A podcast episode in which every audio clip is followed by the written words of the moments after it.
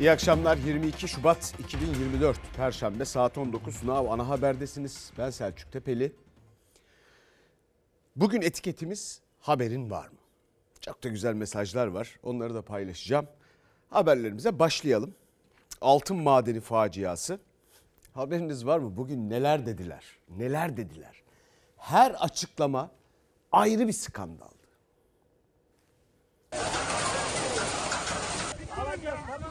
Sözden bir şey istemiyorsan da kardeşimi istiyordum ya. Biliriz, biliriz. Çoğaltı yap, biliriz.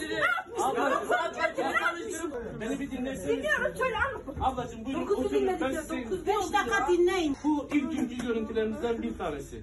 Toprağın komple kaydığı alan burası. Yollar dahil tamamı aşağı ya inmiş. Abi şimdi yer tespiti yapılmış mı yapılmamış? Bak ben daha bir cümle kurdum. Dedim ki toprak kaymış. Tamam biz onu bilip dokuz gündür o toprakla yatırdık. Güvenlik kameralarını izlerseniz toprak üstten aşağıya doğru kayıyor. Milyonlarca metreküp siyanürlü toprak altındaki yakınlarına kavuşmak için bekleyen acılı aileler maden sahasına girdi. O sırada bir görevlinin sözleri tansiyonu yükseltti. Devlet nereye gitsin? Devletin nereye gitmesini istiyorsun? Şu an Ankara'da yaptım. Şu an Ankara'da yaptım. Burası bana devlet olsun diye. Özür diliyorum. Bir şey yapmayacağım. Biz kendimiz gerekmeden. Finansal raporların S S R üst yöneticilerine ve Çalık Holding üst yöneticilerine bildirilmesi ve bunun koordinasyonunun üstlere bildirilmesinden sorumluyum. Facia sonrası sadece altı saat gözaltında tutulan ve serbest bırakılan Anagold Madencilik Yönetim Kurulu Başkanı Cengiz Demirci ifadesinde maden faaliyetlerinden değil sadece finanstan sorumlu olduğunu söyledi. Siyanürlü toprak kaymadan önce tespit edilen çatlaklara ilişkin kendisine gönderilen e-postayı da üç gün sonra gördüğünü. Atık barajı şurası. Burası altın maden sahası. Sahanın tam ortasından fay hattı geçiyor. İliç'teki madenin Kuzey Anadolu fay hattının üzerinde olduğu doğru mu? İlk defa duyuyorum ben de. İhbar kabul edip araştıracağım ama ben bilmiyorum. Bir kere M T A'nın güncel fay haritasında üç yüz dört yüz metre doğu kesiminden bir fay geçtiğini gördük burada. Devletin resmi belgelerinde maden sahasının fay hattı üzerinde olduğu bilinmesine rağmen Çevre ve Şehircilik Bakanı Mehmet Özhaseki ben bilmiyorum dedi. Bu bilginin bir ihbar olduğunu da söyledi. Fay hattı üzerinde siyanürle altın aranan bir madenin faaliyetine nasıl izin verildi sorusuna yanıt yok. Murat Kurum da imza attığı ÇED raporunun facia ile ilgisi olmadığını söylüyor. ÇED raporuyla toprak kaymasının ne alakası var? Bu sorumluluğun bir parçası da kendisi. Çünkü onlar kuralları uygulamıyorlar. Onlar talimatları uyguluyorlar. Çok net. Dünya literatürüne baktık. Bu liç yığınının yüz elli metreyi maksimum bulduk. İnsan sava aracıyla aldığımız ölçüleri de iki yüz elli yedi metreyi gördük. Dünyada şöyle biz rastlamadık literatürde. Bizimkileri en son beş Ocak'ta denetlemişler. Herhangi bir rahatsızlık verici unsura rastlamamışlar. Maden sahasında inceleme yapan bilim insanları siyanürlü toprak yığınının olması gerekenin neredeyse iki kat olduğunun altını çiziyor. Özhaseki faciadan bir ay önce yapılan denetlemede bir soruna rastlanmadığını. İşletme kusuru diyerek işletmecilere veyahut da şu bakanlık kusuru diyerek oraya atmak çok ahlaki değil gibi geliyor bana. Ahlaki değilmiş. Neyin ahlaki olup olmadığına siz karar verirsiniz efendim. Patron sizsiniz ama şunları bir hatırlayın. İlk defa haberim oldu. Bakan. A K Parti'de hep üst düzeylerde görev aldı. Daha önce de bakanlık yaptı. Oy verdiğiniz memleketi yöneten, şimdi artık oy vermek gerekmiyor, bakan olan, bu işlerden de sorumlu olan kişi. Çevre ve Şehircilik Bakanı. Bir de iklim değişikliği var da onların iklimle alakası yok. Değişikliği değil, o da krizi zaten. Neyse. Haberi yokmuş. Ya iki bin on ikiden beri herkesin haberi var. Ortadan kaldırılıyor bir şekilde.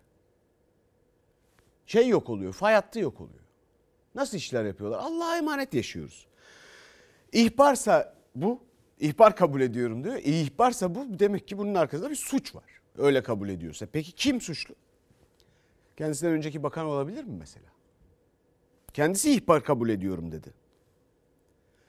Bu yığından bahsediyorlar. Ya üç yüz elli metre deniyor bakın. üç yüz elli metre deniyor. Dünyada ortalaması yüz elli metre filanmış.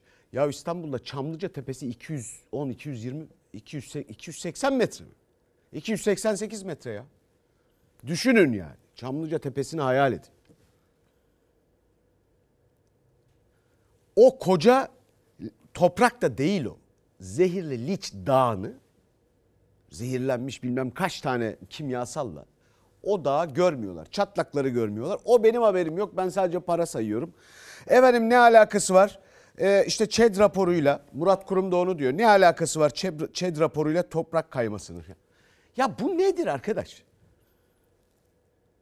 Ya bu insanlara görev veriyorsunuz. Hatta şimdi biri bakan, bu beyefendilerin biri bakan, diğeri Murat Kurum da İstanbul Büyükşehir Belediye Başkan adayı AK Parti. Bilemiyorum yani, bilemiyorum. Siz bilirsiniz. Peki, gelelim. Tabii bu arada bu meselelerle, afetlerle, skandal açıklamalarla, gerçek sorumluluklarıyla ilgilenmeyen insanlar entrikalarla ilgileniyorlar elbette.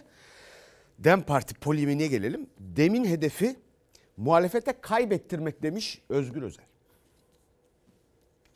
Şu anda tek başımıza giriyoruz seçimlere. E işte Dem AK Parti'ye kaybettirmeyi bırakın.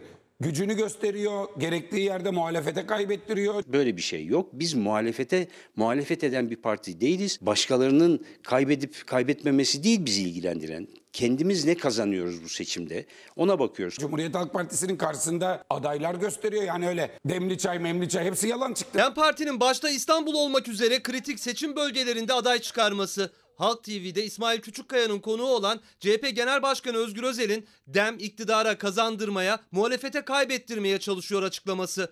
Dem Parti'den yanıt var. Bize kazandırmak değil, gerekirse kaybettirmek üzerine bir strateji var. Yani bu çok ortada. AK Parti ile de bir Nisan sonrasına yönelik kayyum atama meselesi başta olmak üzere çeşitli görüşmeler yapılıyor. Bu iş pazarlıkla olmaz. O yasa maddesi orada durduğu müddetçe kayyumu atarlar. Siz ne pazarlık yaparsanız yapın ki biz bunun pazarlığını asla yapmıyoruz. Özgür Efendi'nin C H P'si ise Dem Parti ile adeta bütünleşmiş durumdadır. Şimdi demli çayları içme zamanı Erdoğan ve Bahçeli'de. Özel, Dem Parti'nin iktidarla kayyum pazarlığı yaptığını ima etmişti. iki bin on altı ve iki bin on dokuz seçimlerinden sonra Doğu illerinde yapılan kayyum atamalarının iki bin yirmi dört seçimlerinde de devam etmemesi için bir pazarlık olduğu iddiası. Dem Parti, AK Parti ile işbirliği iddialarına tepkili. Ben kayyum atamayacağım diye bir e, iktidar yetkilisinin ağzından böyle bir laf çıksa bile bunun hiçbir güvencesi, hiçbir garantisi yoktur. Meseleye e, yasa açısından bakarız. O yüzden de bunun bir pazarlık konusu olmasını doğru bulmayız. Ahmet Türk de diyor ki Kürt meselesinin çözümü yalnızca A K P ile mümkündür. Çünkü lider Erdoğan'dır. Dolayısıyla C H P'den bizim bir beklentimiz yok diyor. Yani Dem daha fazla A K P ile beraber davrandığını nasıl ifade etmeli? Türkiye'de barış ve demokrasi siyasetinin kurulabilmesine katkı sağlayacak her kesimle görüşürüz. Eğer böyle bir görüşme olsaydı açık bir biçimde kamuoyuyla paylaşırdık. Dem Parti iktidarla görüşme de kayyum pazarlığı da yok diyor. C H P iki bin on dokuzda yapılan ittifakın iki bin yirmi dörtte olmamasını muhalefete kaybettirme, iktidara kazandırma olarak yorumluyor. Şimdi Dem Partisi'nde biliyorsunuz eş başkanlar falan var. Saruhan Uluç e, genel başkan vekili. Onun da eş başkanı var mı? Grup başkan vekili mi? Peki. Gu, grup, eş grup başkan vekili de var mı mesela? Öyle biliyorsunuz o partinin o çeşit icatları var. Şimdi diyor ki Sar, Saruhan Uluç biz ne kazanacağımıza bakıyoruz. Gayet tabii herkes aday çıkarabilir. Hakkıdır. Zaten çıkartacaklarını söyledim. Fakat Dem Partisi'nin buradan kazanıp kazanmayacağından çok emin değilim. Bakın bütün bu ittifaka, bu bloğa rağmen Ekrem İmamoğlu'nun karşısında. AK Parti ve Cumhur İttifakı adayının yanında. Dem Partisi'nin şu andaki yaptığı hamle bu. Murat Kurum'un yanında, onun faydasını nereden anlıyoruz? Ya Yüksek Seçim Kurulu seferber oldu. O akşam saat dokuzlara onlara kadar çalıştılar ki şey yapsınlar diye. Aday çıkartabilsinler diye.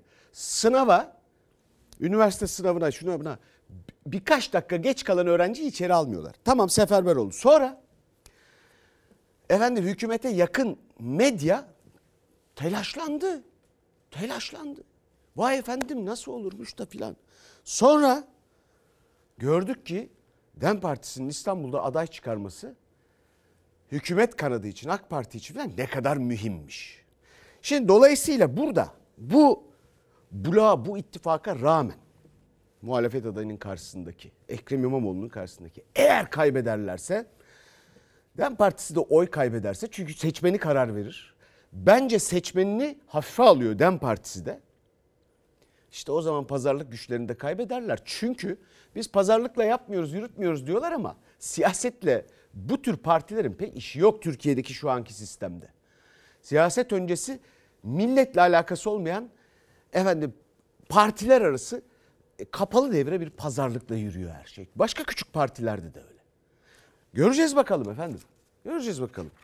Kim nasıl demleniyor? Onu göreceğiz. Bir şey daha söyleyecektim ama bakın unuttum şimdi. Neyse. Birazdan aklıma gelir. Seçim günlüğü var sırada, ondan sonra söylerim. Türkiye haritasını Cumhur İttifakı'nın renkleriyle boyamaya var mıyız? Cumhur İttifakı'nın karşısında Türkiye İttifakı var. İstanbul'u da kazanacağız, Türkiye'yi de kazanacağız. otuz bir Mart seçim için iddialı cümleleri liderlerin, İYİ Parti lideri Meral Akşener seçmene patron sizsiniz diye seslendi.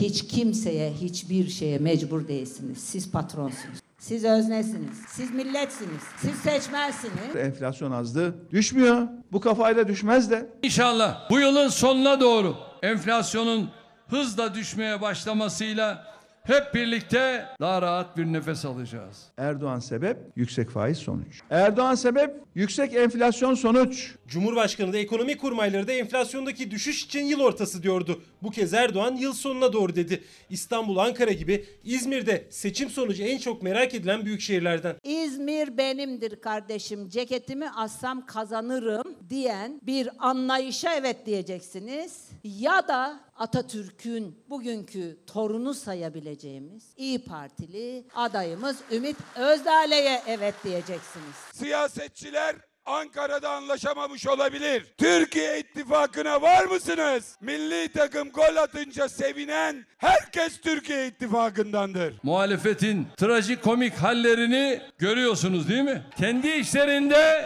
horoz dövüşünden beter bir kavga halindeler. Seçim maratonunda meydanlar ısındı, liderler sahada. Şimdi efendim bir kıymetli izleyicimiz, Dem Parti Türkiye'nin üçüncü partisidir. İster aday çıkarır, ister çıkarmaz, kime ne demiş? Doğru. Bence zaten herkes aday çıkartsın. Mesele burada değil değerli kardeşim. Mesele burada değil. Şimdi demokrasiye hizmet deniyor ya. Öyle deniyor ya. İşte ondan çok emin değilim. Çünkü bakın burada ayrı spekülasyonlar var. Tablo şöyle. Dem Partisi aday çıkarıyor. Bu muhalefetin adayını zorlayacak bir hamle. Ama öte yanda iktidar kerameti kendinden menkul bir takım söylemlerle efendim e, işte Kandil'in talimatıyla bilmem nerede ne oldu falan diye muhalefetle terör örgütünü bu seçimde değil sadece bundan öncekilerde de biliyorsunuz. Her nasılsa oralarda da öyle açıklamalar falan olur olmaz zamanlarda yapılıyordu. Şimdi bunlar demokrasiye hizmet eden şeyler değil. Elbette aday çıkarabilir, elbette kime ne. Yalnız bu türden entrikaları görmeniz kaydıyla. Önünde sonunda da Yüce Türk Milleti karar verir. Onu da söyleyeyim yani. Patron sizsiniz. Efendim, şimdi doğalgaz tartışması. Doğalgaz tartışmasında Ekrem İmamoğlu dedi ki bizde parti ayrımı olmaz. İstanbul'da İmamoğlu bir daha bir daha oy. Bu mahallemizde doğalgaz hattı yoktu. on yedi yıl sonra doğalgaza kavuşturduk. Biz varsak doğalgaz var. Biz yoksak doğalgaz yok. Herkes aynı partiden olacak, herkes şu olacak, herkes bu olacak diye bir kaide yok. AK Parti'nin yönettiği Sultan Gazi'de Erdoğan'ın oy varsa hizmet var, doğalgaz var çıkışına bu kez hizmet verdikleri adresten getirdikleri doğalgazla karşılık verdi İmamoğlu.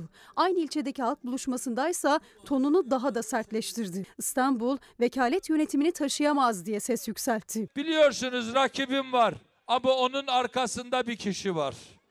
O bir kişi var. O bir kişi arkasından çekildiğinde ne olacak?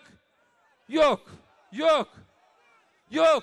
İstanbul vekalet yönetimini taşıyamaz. Ekrem İmamoğlu AK Partili belediyenin yönettiği Sultan Gazi'de. Sultan Gazi'de şimdiden seçim kıran kırana geçmeye başladı. Çünkü C H P'nin ilçe adayının pankartlarının pek çok noktada toplatıldığı iddia ediliyor. Sultan Gazi'de belediye başkan adayımız, ilçe başkanımız hemen hemen her gün afişlerini kesen videoları bana gönderiyorlar. Devletin kurumları İBB'nin kampanyasını reklam olarak almadı. İlçe belediye başkan adaylarıyla birlikte asılan pankartları gece kaldırılan Ekrem İmamoğlu'nun AK Partili belediyenin yönettiği Sultan Gazi'de ilk adresi Cebeci Mahallesi'ydi. Yapılan yatırımları anlattı. Her ilçe ziyaretinde yaptığı gibi daha sonra semt pazarına da girdi. Kuzum benim, tatlı kızım benim. Bir başkan böyle halk arasına girmez. Gerçek söylüyorum. Ben de mutluyum, geliyorum. Gerçek. Sınava tabi tutuyorum kendimi. Eleştiren eleştiren. Öneren öneriyor. Beraber yapacağız. Otobüse biniyor, çocukları gezdiriyor. Allah razı olsun sizden. Herhalde. Sütleri, evet, kartları vermeye devam edeceğiz. Bu milletimiz zenginleşene kadar bunları yapmaya devam edeceğiz. Sonra da milletimizi zenginleştireceğiz. Bak.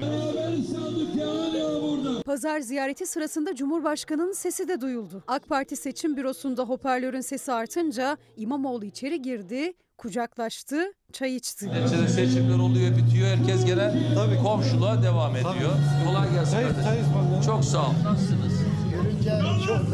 Allah razı olsun, ne mutlu bana. Pazarda seçmenin ekonomiden dert yandığı İmamoğlu, Sultan Gazi Meydanı'ndaki seçim mitinginde de ekonomi üzerinden yüklendi iktidara. Bakın bugün ekonomiyi batıranlar, sosyal yardımları bunlar kesecek demişlerdi bizim için, bizim için. Biz ne yaptık? Tam altı katına çıkardık, altı katına. Yaptıklarını teminat gösterip yapacaklarını anlattı Ekrem İmamoğlu. Üniversite öğrencilerinin bursuna yapacağı zammı duyurdu. Seneye yedi bin beş yüz liradan on beş bin liraya çıkaracağız. Bir tane gencimize biz soruyor muyuz? Sen hangi partidensin? Ayrımcılık yapana mı, birleştirene mi oy vereceksiniz? Bu seçim onun seçimi. Şimdi yeri gelmişken Özgür Özel'e de bir şeyler söylemek istiyorum. Etrafında, Ankara'da kimler olduğunu yakından takip edenler biliyorlar. Bakın özellikle Trakya'da yerel adayların yerine insanların tanımadığı adaylar gösteriyorlar. Bugün Edirne'de de böyle bir şey yaşandı. Bakın bunlar pek tanımadığınızı gösteriyor. Ee, memleket insanını, en azından bir bölümünü. Haberiniz olsun. Evet efendim, şimdi gelelim ee, AK Partisi'nin ve Cumhur İttifakı'nın adayına. Arkasında kimler var bakın burada sahnede. Evet de kadınlar var, söyledik ya. Bu kadın hareketidir demişti bir seferinde. Hiç kadın yoktu. Ee, şimdi böyle fotoğraflar vermeye çalışıyor. Onların arasında Tansu Çiller de var. Bir aday, iki bakan, bir eski başbakan.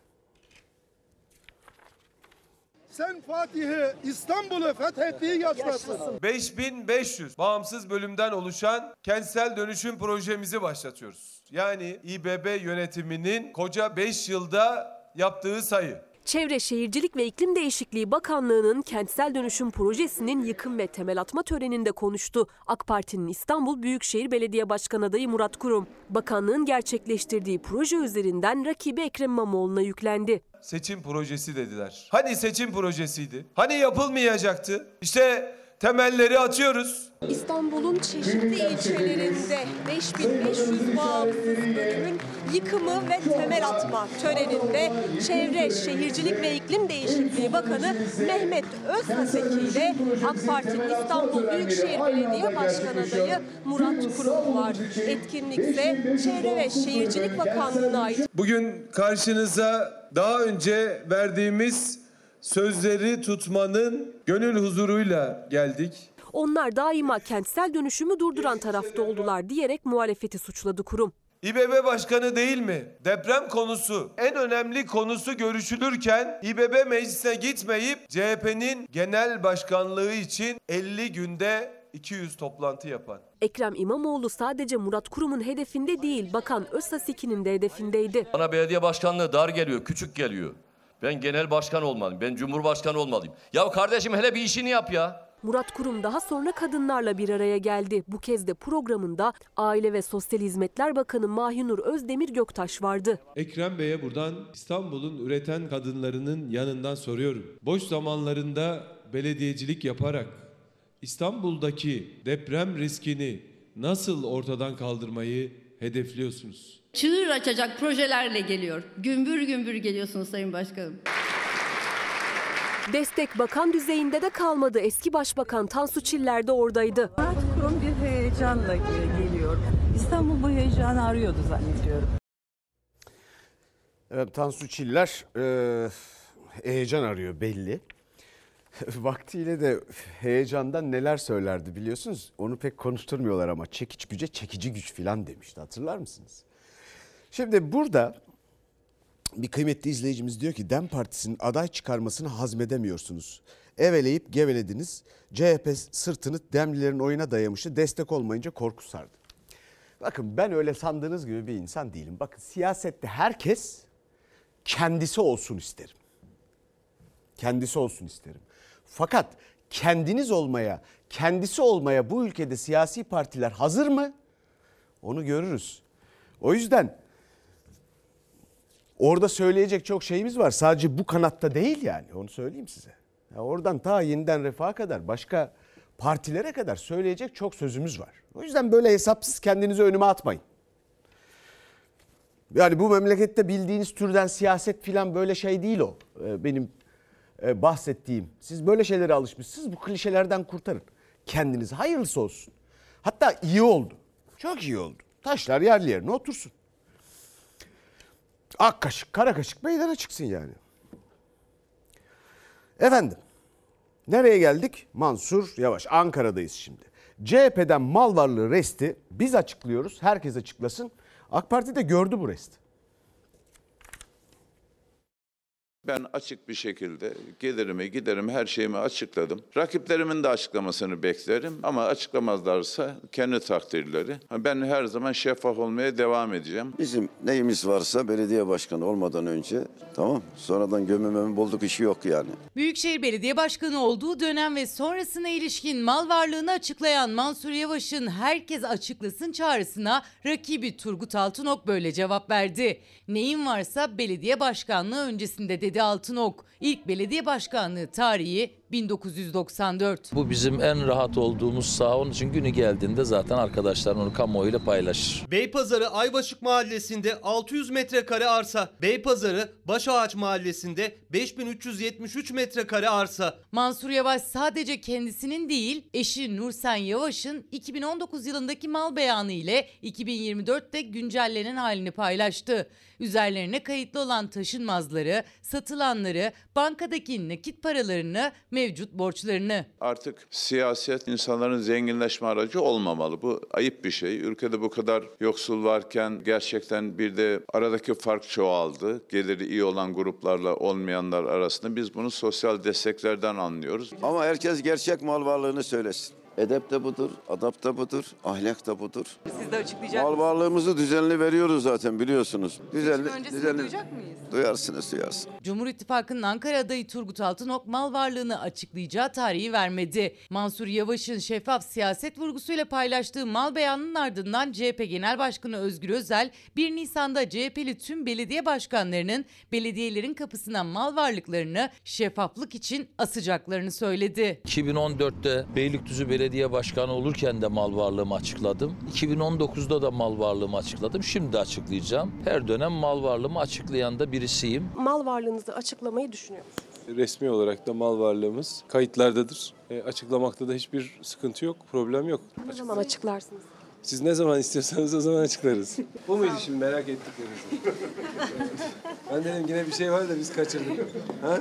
Buydu. Ha? Sadece Ankara, İstanbul değil, Mansur Yavaş'ın kamuoyuna mal varlığı beyanı ve şeffaf belediyecilik çağrısı tüm Türkiye'deki adaylara. Ya açıklıyoruz filan diyorlar, açıklarız. Nereye açıklıyorlar? Açıkladıklarını duyan var mı? Yok. E Murat Kurum açılış yaptı bir önceki haberde. E bakanlığın projesi o. Bakanlığın projesinde belediye başkan adayı. Nasıl oluyor bu iş? E Cumhurbaşkanı Erdoğan, bir kıymetli izleyicimiz diyor ki abi Cumhurbaşkanı Erdoğan hangi büyükşehir belediyesine aday ki il il gezip oyu istiyor? O hepsine aday. Muhtarlıklara da. Hatta sınıf başkanlıklarına. Evet efendim. E işte M H P'li başkanın gündeme getirdiği hastane. Berbat. Berbat. Zemin etüdü yapılmadan bu hastane inşaatı başlanmış, kayma meydana gelmiş, bu hastane boşaltılmak zorunda kalmış. Tam buraya on iki milyon lira harcanmış. Karabük Eskipazar İlçe Devlet Hastanesi iki bin on dokuz Şubat ayında açılışı bizzat Sağlık Bakanı Fahrettin Koca tarafından yapıldı. Ama birkaç ay sonra boşaltıldı. Çünkü zeminde kayma olduğu tespit edildi. Yıllardır atıl halde çürüyor. Bu işlerle ilgili sorumlu kişilerden bir işlem henüz yapılmamış. Hastane rezalet, koskoca şehrim. Bir tane devlet hastanesi yok. AK Parti siyaseti herhangi bir yerde bir rant varsa onu peşkeş çekmekle başlar. Karabük'ün M H P'li belediye başkanı Rafet Vergili de iktidarı rant ve peşkeşle suçlarken Erdoğan'ın yerel yönetim merkezi hükümetten olmalı sözünü eleştirirken Eskipazar İlçe Devlet Hastanesi'nde örnek göstermişti. AK Parti Karabük milletvekiline de seslenerek. Eskipazar'la ilgili hiçbir şey yapamamış Ali abi. Eskipazar'daki hastaneyi aç Ali abi. Bugün ise Eskipazar Entegre Hastanemizin ve Sağlık Müdürlüğümüzün binasını açmış olacağız. Sağlık Bakanı Fahrettin Koca on beş Şubat iki bin on dokuz tarihinde açılışını yaptı Eskipazar İlçe Devlet Hastanesi'nin. Ama o hastane zemindeki kayma ve yıkılma riski nedeniyle kullanılamadı. İddiaya göre inşaata başlanmadan zemin etüdü yapılmadı. Hastane boşaltılmış, dört yıldan beri devlet hastanesi faaliyete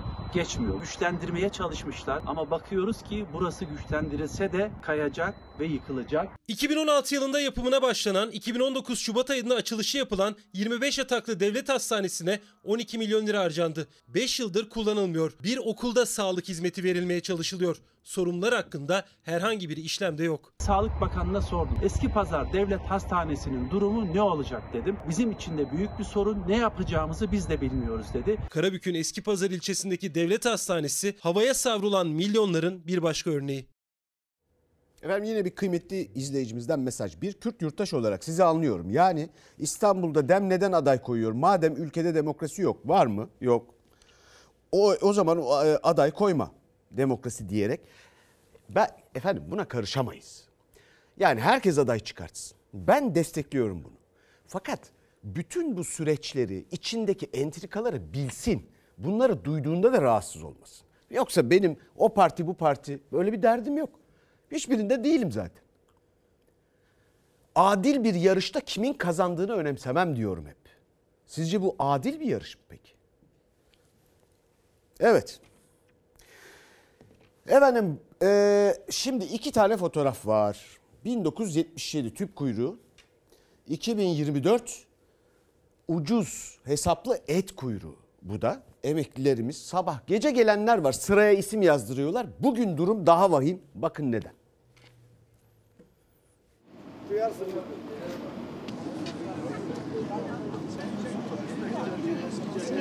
Saatimiz şu anda beşi on geçiyor ve beş ve altıncı sıradaki vatandaşlar da şu an sıradaki yerini aldı. Günaydın mı diyelim, iyi geceler mi? İyi geceler. Ne yapalım? Sıra çok oluyor. Mecbur erken geliyoruz. Ben bu arada... Dur dur yazıyorum yazıyorum. Elleri titriyor. Ya soğuktan. E. Sincan'a gittim Sincan'a. Dün. Abo. Nasıldı durum Sincan'da? Aha böyle. Zifiri karanlıkta dahi titreyen ellerini gizleyemedi. Gecenin ayazında adını bir kağıt parçasındaki listenin en üst sırasına yazdırmak için kilometrelerce uzaktan bastonundan aldığı güçle gelen, hastane yerine ucuz eti tercih eden yaşları farklı dar gelirli emekliler. Ucuz et kuyruğu, saat sabaha karşı beş, yer Et Süt Kurumu. Et için geldik, önce bir yazalım. Üşüyor musunuz gibi? Yok, titriyorum. Yaş yetmiş sekiz. Sıra bize geldi mi birer kilo kıyma alacağız. Alacağımız bu. Saat beş buçuk. Rezilliği koruyorsun. Demeye gerek yok. Liste hızla dolmaya devam ediyor. Siz nereden geldiniz efendim? Düzüçer'den. Kayaç'tan. Yakın Talim. Yerlerde değil. Ne yapacaksın? Soluk soluğa kalmışsınız efendim. Aslımım var ya, biraz yokuş çıktım onun için. Nereden geliyorsunuz efendim? Aa, Çençor'dan.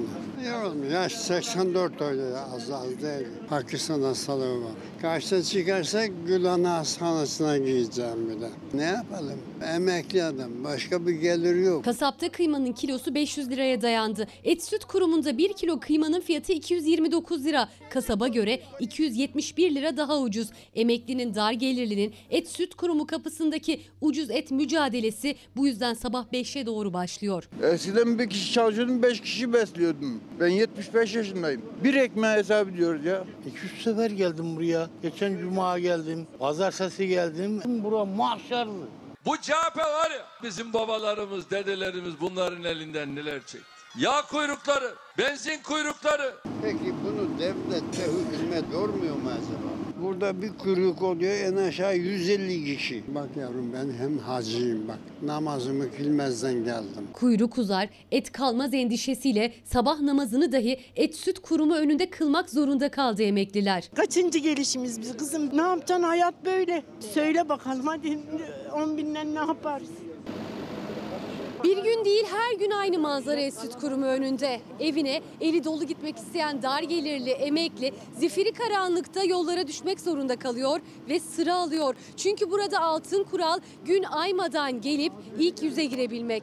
Saat ikide kalkmışım, vallahi uyku yok. iki kilo kıymaya. Rezilliğim bini bin para. Gücümüz kalmadı ki. Hanım bir şey istese almasam yerin dibine gireyim. Ne yapacağım? Aldığım para ne? Elektriğimi, suyumu, doğalgazımı kızım ödüyor, damat ödüyor. Şimdi yüzden sonrası sıraya girecek. Saat yedi oldu ve kuyruk kendini göstermeye başladı. Ali Atmaca burada mı? Saat sekiz oldu. Hava aydınlandı. Kuyruğun ucu bucağı görünmüyor. Yüzlerce tüketici Et Süt Kurumu'nun önünde sıraya girdi bile. Yapacak bir şey yok. Şansımızı deneyeceğiz. Saat sekiz buçuk itibariyle Et Süt Kurumu'nun et aracı şu anda mağaza önüne yaklaştı. Kepenkler açıldı. Gözler mağazaya taşınan etlerin miktarında, bıçak gibi keskin soğukta üşüyen elleri ise jeneratörün sıcak havasıyla ısındı. Saat dokuz oldu ve mağazanın kapıları artık satış için açıldı. Saat beşte gelip beşinci sıraya alan tüketici ise artık dört saatlik bekleyişin ardından mağazada. Gitmediniz daha.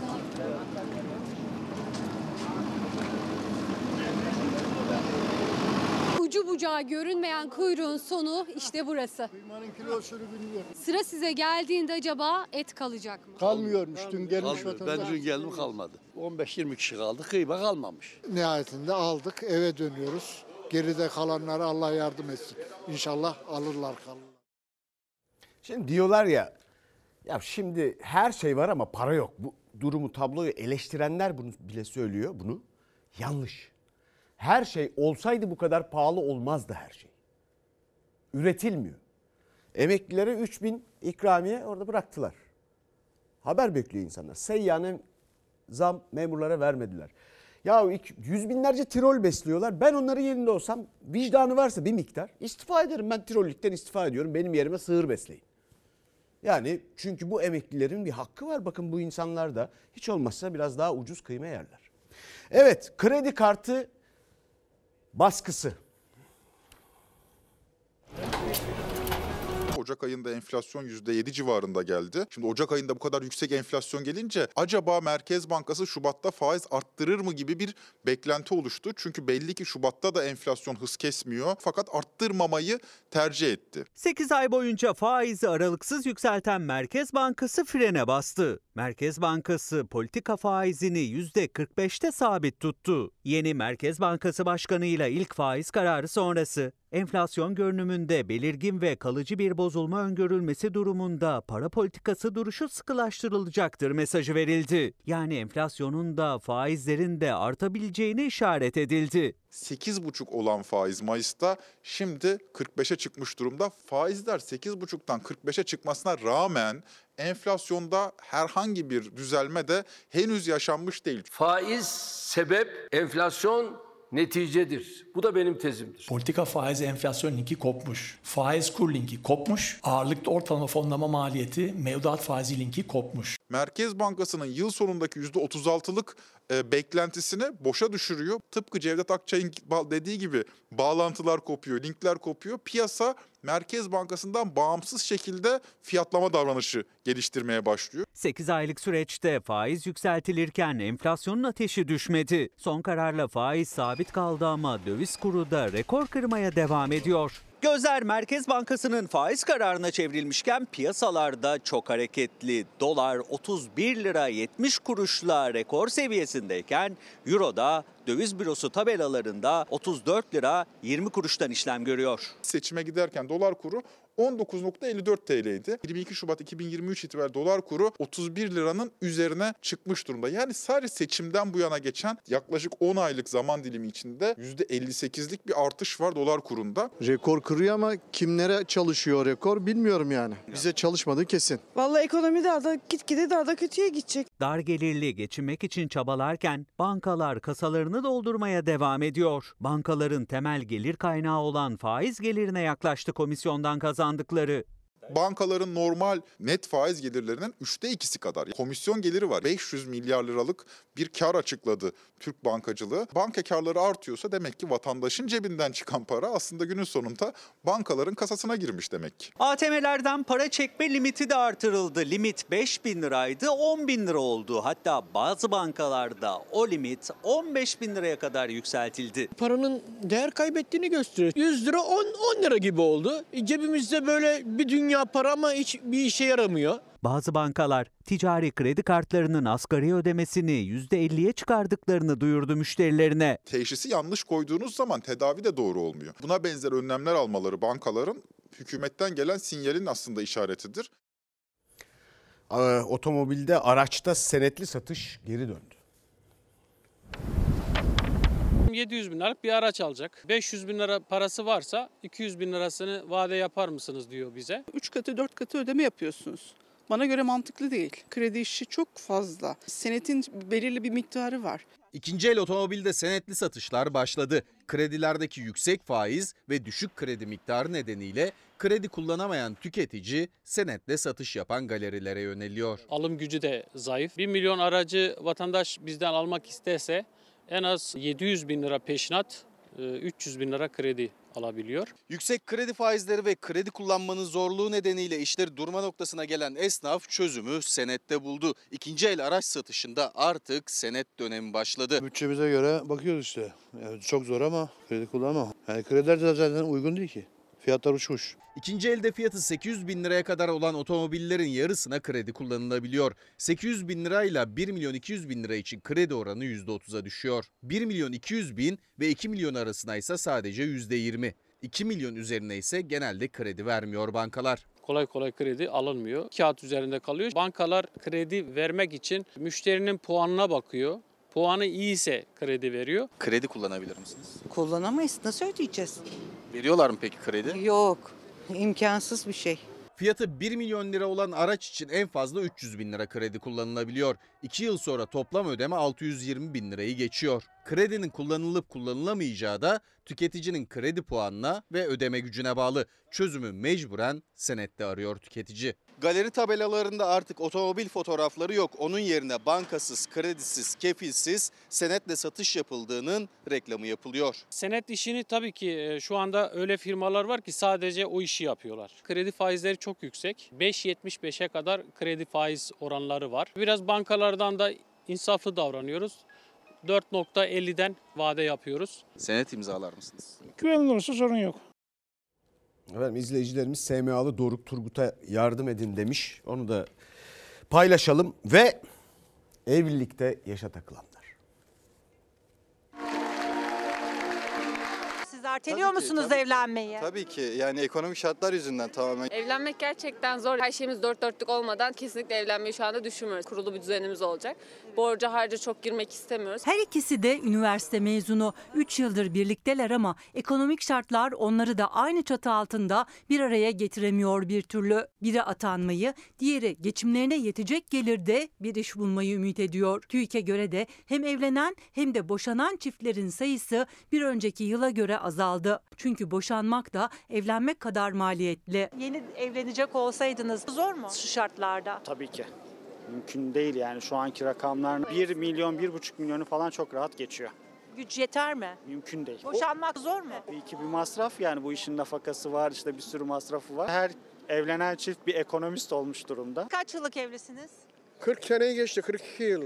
Evlilik zor, zar zor boşan, evleniyorsun. Bir de boşanma çıkıyor işte, bunun taz, tazminatı var. Yeni ev döşenecek. Ya en iyisi Türkiye'de yaşamak çok zor. Bir yatak odasının yap- şeyi maliyeti yüz bin lira. Mutfağı var, şeyi var. Bir berjer ve iki üçlü kanepeden oluşan bu oturma grubunun fiyatı yetmiş iki bin lira. Ama içine bir orta sehpayla bir de televizyon ünitesi dahil edildiğinde fiyatı yüz bin liraya çıkıyor. Oturma odası, yemek odası ve yatak odası şeklinde üçlü grup set halinde aldıklarında yüz binden başlıyor.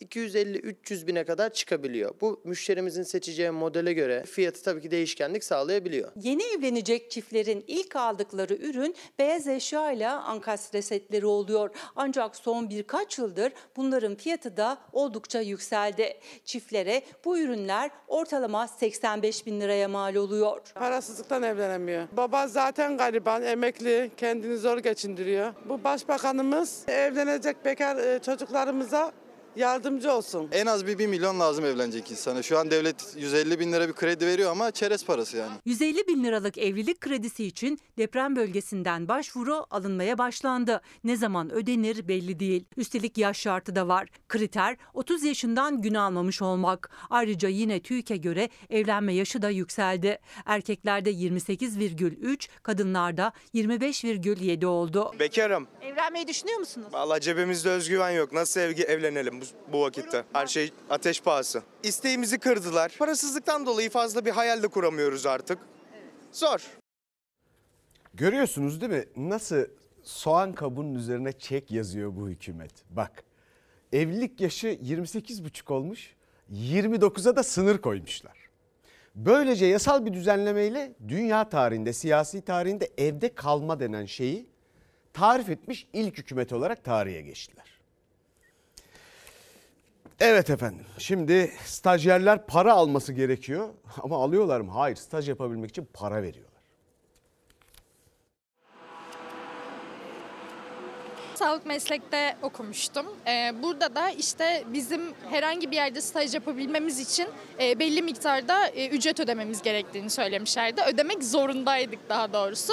Ödeyip öyle staj yapabiliyorduk. Normal lise stajı, işte hemşirelik de aynı zamanda. Hem orada çalışıyorduk yine aynı şekilde sekiz beş, hem de işte belli bir miktar para verdik. on beş bin liraya yakın para ödemiştik. Yaz staj için konuşmuştum bir yerle, bir veteriner kliniğiyle. Benden bir ücret tahsil etmek istediler. Ben de ne yazık ki yani karşı çıktım buna. Bazı yerlerde mesela büyük yerlerde birkaç şubesi olan yerlerde istiyorlar. Hem hor kullanıyorlar insanları hem de üstüne üstlük para istiyorlar. Staj yapmayana iş yok. Gençler staj yapmak istediğinde ise emeklerinin karşılığı ödeneceğine onlar üstüne para veriyor. Bazı firmalar staj yapmak isteyen gençten para talep ediyor. Aylık ortalama on on beş bin lira isteniyor. Öğrencileri sömürüyorlar gibi hissediyorum. Öğrencinin para alması gerekiyor staj için. Bir iş yapıyor yani orada. O firmaya bir katkı sağlıyor sonuçta. Üzerine de para vermemesi, alması gerekir normalde. Genelde ya para isteniyor ya da onun yerine parasız çalıştırılıyor.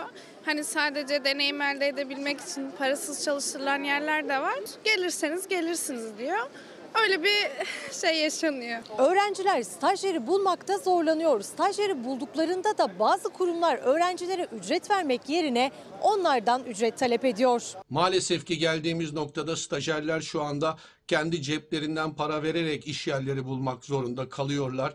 Zaten bunlar dar gelirli ailelerin çocukları. Geldiğimiz nokta gerçekten çok üzücü. İstediğin yeri söylediğinde belli bir ücret karşılığında yapabiliriz diye açıkça söylüyorlar zaten. Asgari ücretin en az yüzde otuzunun verilmesi zorunlu stajyerlere, yani beş bin yüz lira. Ancak öğrencilerin azı bu parayı alabiliyor. Çoğu ya ücretsiz çalıştırılıyor ya da üstüne para ödüyor. Özgeçmişlerine deneyim ekleyip iş bulabilme ümidiyle mecbur kalıyorlar. Para vermeyi bırakın. Ya gönüllü çalışmayı bırakın, para istiyorlar. Çoğu zaman da bulmakta daha iyi zorlanıyoruz yani stajda. Yani para verecek duruma geliyoruz artık yani, öyle söyleyeyim. Nasıl söyleyeyim, tecrübe olarak gözüksün diye. Bir de Avrupa'da çiftçi eylemlerine bakalım efendim.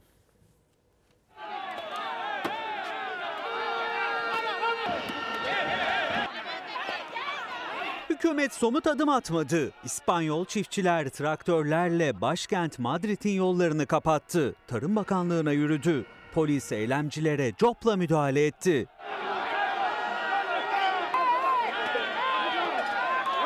Avrupa'da çiftçiler haftalardır hükümet ve Avrupa Birliği'nin tarım politikalarına karşı ayakta. Yunanistan'da talepleri karşılanmayan çiftçiler hafta başında Türkiye sınırında eylem yaptı. Yunan çiftçiler daha sonra başkent Atina'da bir araya geldi. Hükümetten zarar gören ürünleri için tazminat ve elektrik tarifelerinde indirim talep etti. Çiftçi eylemlerinin bir diğer adresi İspanya oldu. Ülkenin üç büyük sendikası hükümetin on sekiz maddelik önlem paketini reddetti. Somut adım atılması için protestolarını başkent Madrid'e taşıdı.